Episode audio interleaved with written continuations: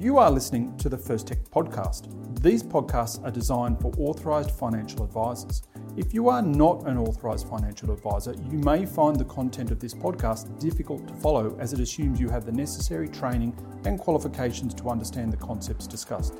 You should also be aware the information contained in this podcast is general information only and does not take into account any of your personal circumstances, needs, or objectives. As we head into the final quarter of the year, First Tech are seeing a spike in questions relating to recontribution strategies, especially involving pension commutations. So, why is this? And what are the issues advisors need to be aware of if they're implementing this kind of advice prior to 30 June? I'm your host, Craig Day, head of the First Tech team, and joining me today to discuss this recontribution strategy issue is Tim Sanderson. G'day, Tim. Hi, Craig. How are you? I'm not too bad. Yourself? Yeah, going well, thanks. Now, we're recording this day after Anzac Day. Did you have a nice Anzac Anzac Day? Yeah, not much going on. A couple of cheeky beers. Oh, nice, nice. Well, I live over the road from a pub in the in the inner west of Sydney, so uh, I listened to Two Up all day yesterday. the pub was quite noisy, but uh, I suppose it's nice to hear people having a nice time. All right, so moving on to the topic for today being recontribution strategy, specifically involving uh, commutations. So we're seeing a spike at the moment. Um, and actually, we've been seeing increased volumes on this issue all year. Why do we think that is? Yeah, that's right. We certainly have seen increased volumes. Um, while we can never be certain, we do strongly suspect this is probably being driven by the abolition of those work test rules from 1 July at the start of this financial year.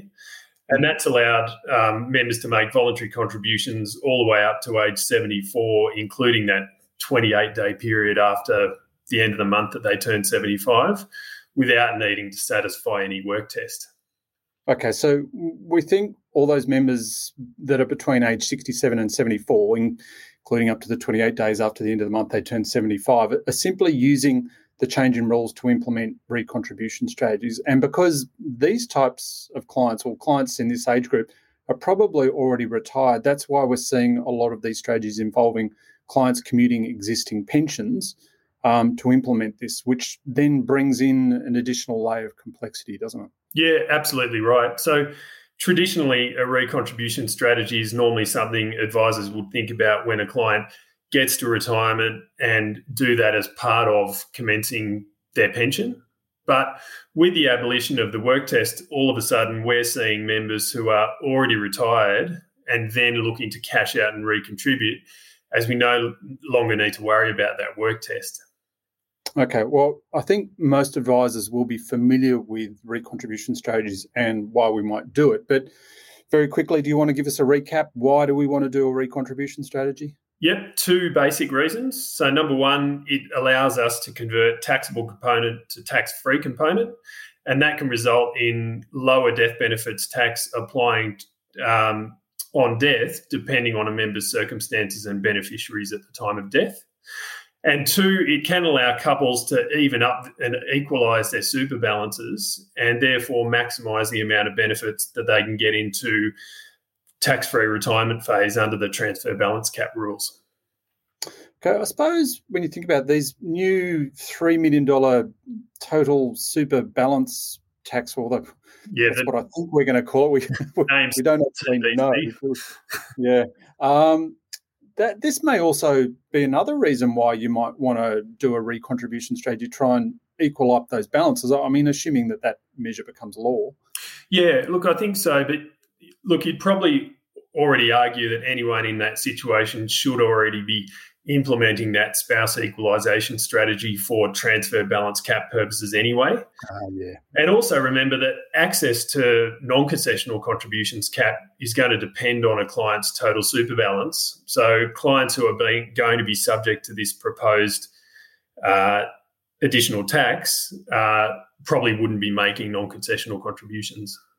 Maybe unless we're thinking about a, a spouse with a much lower total super balance. Maybe that's, that's, that's might be an example. Yeah. Okay, so um, all right. Now, whenever we talk about recontribution strategies, we normally get someone asking about potential application of Part 4A tax avoidance due to the reduction in the death benefits tax that may result. But from our perspective, we think tax avoidance rules are highly unlikely to apply, at least to a plain vanilla recontribution strategy anyway. So, do you want to run through why we think that? Yeah, sure. So, the reason for that is that for Part 4A avoidance rules to apply, a person needs to enter into a transaction really for the dominant purpose of obtaining a tax benefit. But with a recontribution strategy, the member implementing the strategy doesn't generally obtain any tax benefit. For example, their lump sum is tax free and they don't get any tax benefit from recontributing the amount as non concessional either. Um, and instead, any tax benefit that may accrue will benefit the potential non dependent beneficiaries via reduced death benefits tax in the future. But even that's uncertain and purely hypothetical because at the time we're actually doing the strategy, those beneficiaries might not end up receiving that death benefit. There might be nothing left uh, upon the client's death, or the mm-hmm. death benefit might end up going to other beneficiaries.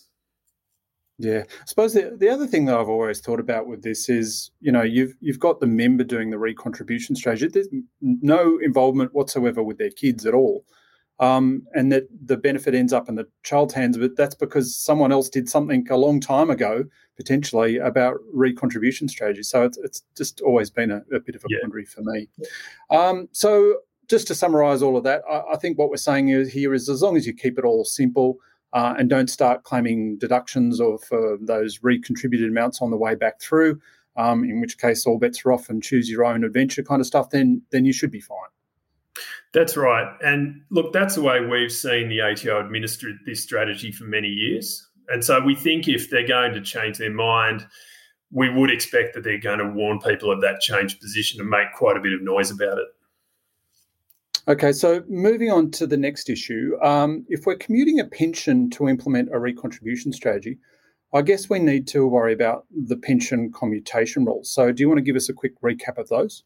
Yep, sure can. So, for this, I'll just focus on account based pensions because they're the most common type of um, pension that we're going to be commuting. If we're doing only a partial commutation, it's pretty easy. We just need to make sure that the balance remaining straight after that commutation is at least equal to the remaining pension payment that we have to pay in that financial year. But if we're fully commuting, so for example, we've got 330 in our account based pension and that's the amount we want to recontribute, mm-hmm. then we need to make sure the members at least received a pro rata minimum payment before that lump sum is paid.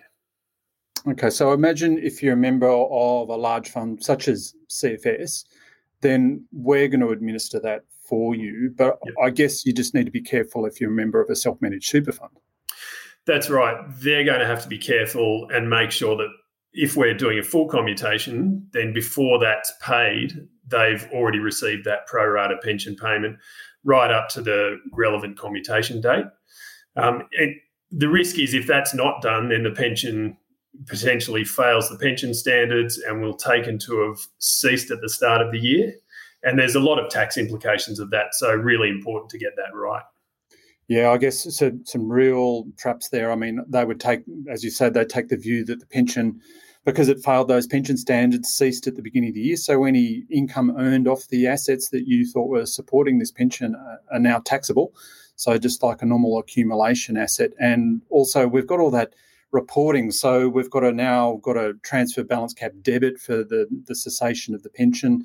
Then we've got to go through all the paperwork and the advice and the estate planning and all that sort of stuff to re-establish the pension. And then we've got another round of transfer balance cap reporting to report the new credit for it. So it's a real nightmare. So we just want to make sure that we get all of that right. What's the next thing we need to think about? The next thing we need to think about is what to do with the recontributed amount. Do you use it to start a new pension, or do you refresh the original pension if we, for example, undertook a partial recontribution strategy? Because remember, we can't just add amounts back into an existing pension.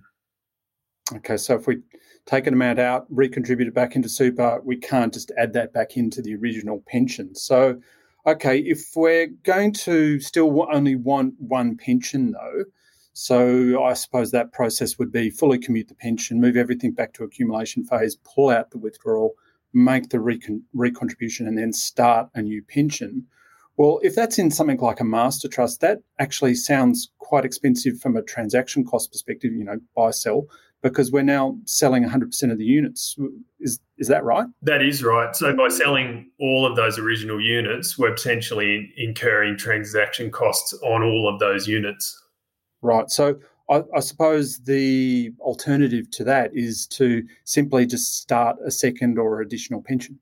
That's right. Um, if the client is happy with that, um, but it, I guess a couple of things. If if I've got multiple accounts, um, by starting a second pension, I also need to be careful of account keeping fees. So if the fund will charge the client for each account rather than just one admin fee across all accounts, then I need to take that into account as part of the strategy. And also, depending on a client's circumstances, having a second pension may also be better from an estate planning perspective. Um, it may bring about the benefit of um, dual pension. You're essentially running a dual pension strategy, which can have a range of, of benefits.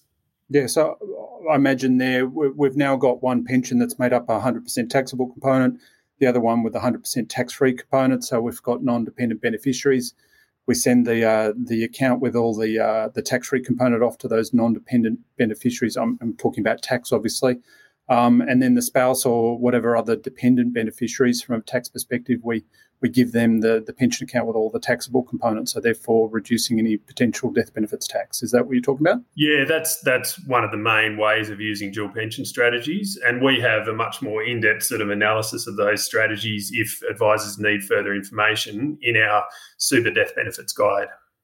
A uh, bit of a plug there. So yes, jump onto the website and, and have a look at that. Now, what about minimum drawdown levels? So if I commute and restart a new pension so an additional pension in this situation, then I'm still going to need to draw the annual minimum payment for my original pension. Plus, I've got a new pension now, so I need to draw down a pro rata amount from that new pension as well, don't I? Exactly. And that could mean the client has to take more income in that financial year than they would otherwise like. But one option would be we could delay starting that new pension until on or after 1 June in the financial year.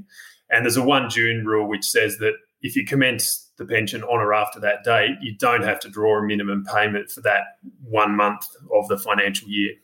Uh, the good old one June rule. It used to be the one April rule, but the, yes. now I think I'm, I'm yep. showing my age because that hasn't been the one April rule for probably about 10, 15 years. But uh, yeah, the one June rule. So if I start on or after one June, I don't need to take a minimum for what would essentially be a, a one month minimum payment. So um, I suppose, therefore, I've got to be careful though. I've got to make sure that the fund's going to be able to process the cash out, uh, get the money back into the fund, and also commence a pension, all within that period before the 1st of July, because I, I, I, don't want to miss out on the client actually generating any income from the 1st of July onwards. That's right. I mean, you wouldn't want the pension commencement delayed and the client being without income, for example. Yeah, okay, good point. Okay, what about also, if I've got a grandfathered account based pension for Social Security income test purposes, could I lose that treatment if I do a recontribution strategy? Uh, yes, potentially you could. If if you partially or fully commuted and then recontributed and commenced a new account based pension, then that new pension is going to have been commenced after 1 January 2015 and therefore is not going to be eligible for grandfathering. And so that means that new pension is going to be deemed for income test purposes rather than the grandfathered treatment, which is, you know, actual income less deductible amount. Okay, so when you think about when those grandfathering rules changed over, or the, those income test rules changed over, that was from the 1st of January 2015, wasn't it? That's right. Yep. Right. So that's eight years ago. So, yeah, I suppose we might have some people left there. So a 73 year old, assuming they, you know, commenced their pension shortly after the first of no shortly before the first of January 2015 at age 65, they'd still have a, a couple of years left that they can take money out and recontribute. Um, so thinking about this, well, if if we've got that client in that situation, uh, does that mean they shouldn't do a cash out and recontribution? No, I mean an advisor should still consider that strategy as it may still benefit the client overall. Um, and it will depend on their situation. For example, it could make no difference to their social security situation if um, they're asset tested instead of income tested. And also, if they are income tested, depending on how much income they're actually drawing from that pension, um, the value of their deductible amount, and also due to the historically low deeming rates at the moment, they actually could be better off under the non grandfather deemed account based pension scenario. It kind of all depends. But the really important point to note there in any comparison is we really need to factor in that deeming rates are very likely to be increasing um, in the near future, notwithstanding they're frozen at the moment. Yeah. So w- when do they come out of the, the freeze period? I think it's the 1st of July 2024. That's right. Yep. Right. So actually, not that far away. Um, so yeah, if you were to to do this, you need to understand the impact now, but also potentially um, when those those deeming rates start to head north again, potentially um, when we when we get through this freezing period. Yeah, and now the final point there would be if you do go to a deemed account based pension, there's no going back in the event. That no, yeah, that's right. You're, you're out of the grandfathering. That's it. No more grandfathers or grandmothers for for that sake. Um, now, what else do people need to think about? It's probably mainly just some practical issues, I think. Okay, so and yeah, do you want to quickly run yep. through those? sure. So the first one is how long this all takes. It's going to result in some time out of the market potentially. Now, if you're a member of a large fund, then depending on the fund, the recontribution can generally be done in a very short period, overnight, for example. So time delays can be quite limited. But if it is an SMSF, it, it could really take a bit longer because the money is going to need to be withdrawn, go out, hit the member's bank account, and they'll then need to transfer that, that amount back into the fund as a contribution. Yeah, time out of the market. Clients don't really like that at all, do they? Um, how about all the paperwork? Yeah, there are lots of different ways that it can be done, and this will very much depend on the fund. So, if the fund has, it's important to find out whether the fund has any specific requirements to facilitate this and make sure you understand those and follow them to really limit delays and time out of the market. Okay, yeah, I know when we when we looked at this a, a, fair while ago, when we saw these work test changes, and we thought, wow, there's going to be lots of people doing recontribution strategies. We had we had a look at it, and this, we actually came up with 52 different ways it could be done. So there's obviously a, a recontribution that goes back into the member's account, but then there's a recontribution that goes back into the spouse's account, and then there's all the different types of contributions that recontribution could be made at. It could be made as a downsize or a non-concessional contribution under the lifetime CGT cap, all sorts of different variations. So different funds may require different paperwork to make all that happen um, expediently. And the last thing you want is all this is ready to, to rock and roll and go, but you're having problems with the with the fund not knowing how this is being treated and therefore asking for additional paperwork, which simply slows everything down and more time out of the out of the market. So yeah, really go back and, and talk to your um, to your fund. Make sure you've got a clear understanding of the paperwork before you jump into this space. Okay, Tim, I think that concludes the session. Yep, that's it. Terrific. Okay, thanks, Tim, and thanks everyone for listening. Thanks for listening to the First Tech podcast. Please note these podcasts are designed for authorised financial advisors as a source of general information. All scenarios considered during the podcast were purely hypothetical and for illustrative purposes only and do not constitute a recommendation to purchase, hold, or sell any financial products or take any other course of action. You should read the relevant product disclosure statement before making any investment decisions and once again consider talking to a financial advisor. While all care has been taken in preparation of this podcast using sources we believe to be accurate and reliable, no person, including Colonial First State Investments Limited and Avanteos Investments Limited, accepts responsibility for any loss suffered by any person arising from reliance on this information.